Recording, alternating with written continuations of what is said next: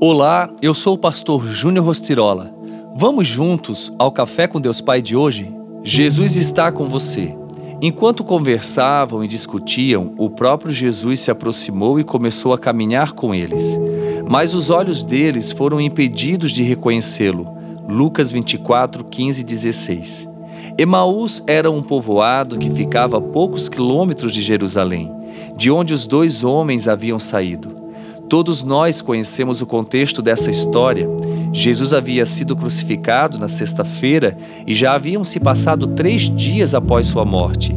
Ele então ressuscita e se encontra com aqueles dois homens que estavam conversando enquanto caminhavam. Durante todo o tempo de caminhada, não reconheceram Jesus, só o reconheceram quando, após o convidarem a passar a noite com eles, Jesus partiu o pão.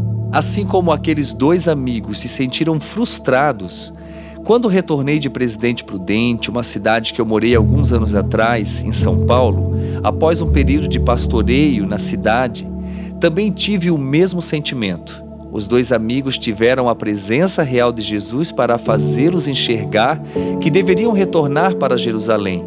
No caso de Michele e eu, quando voltamos a morar em Itajaí, o Espírito Santo falou algo por meio da minha esposa. Deus vai começar algo novo conosco. Nosso tempo mudará. Tenho essa frase gravada no meu coração até hoje. Para você reconhecer Jesus ao longo do caminho que tem percorrido, convide-o a entrar em sua casa. Coloque-o como prioridade no seu dia a dia e volte para sua Jerusalém lugar de onde você não deveria ter saído. Volte da sua Emaús. Jesus o chama de volta ao seu lugar de origem, onde o seu chamado arde no coração e onde ele lhe ordena que cumpra a sua missão hoje. Muitas vezes nós queremos andar e trilhar os nossos caminhos, as nossas escolhas. Aqueles dois homens não reconheceram Jesus por toda a caminhada.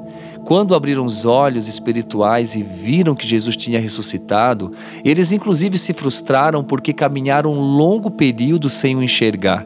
Entenda uma coisa: tem situações na nossa história, na nossa vida, que nós precisamos realmente pedir para o Senhor abrir os nossos olhos, porque muitas vezes não enxergamos aquilo que Ele quer fazer em nós e através de nós.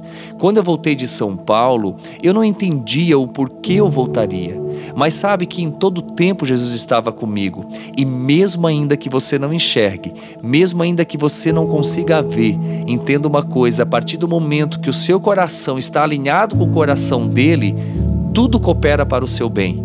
Eu quero profetizar sobre você que, independente das circunstâncias, independente do que você viveu até hoje, todas as coisas cooperarão para o seu bem em nome de Jesus. Até aquilo que talvez foi um erro, uma escolha errada, eu quero profetizar sobre você que tudo isso trará um ensinamento profundo para você realmente voltar para sua origem, para voltar para sua identidade, para aquilo que realmente é importante e nunca perder o propósito. Deus está contigo, entenda isso. A frase do dia diz: Deus o ama tanto que ele lhe revela o mover de Jesus na realização do milagre.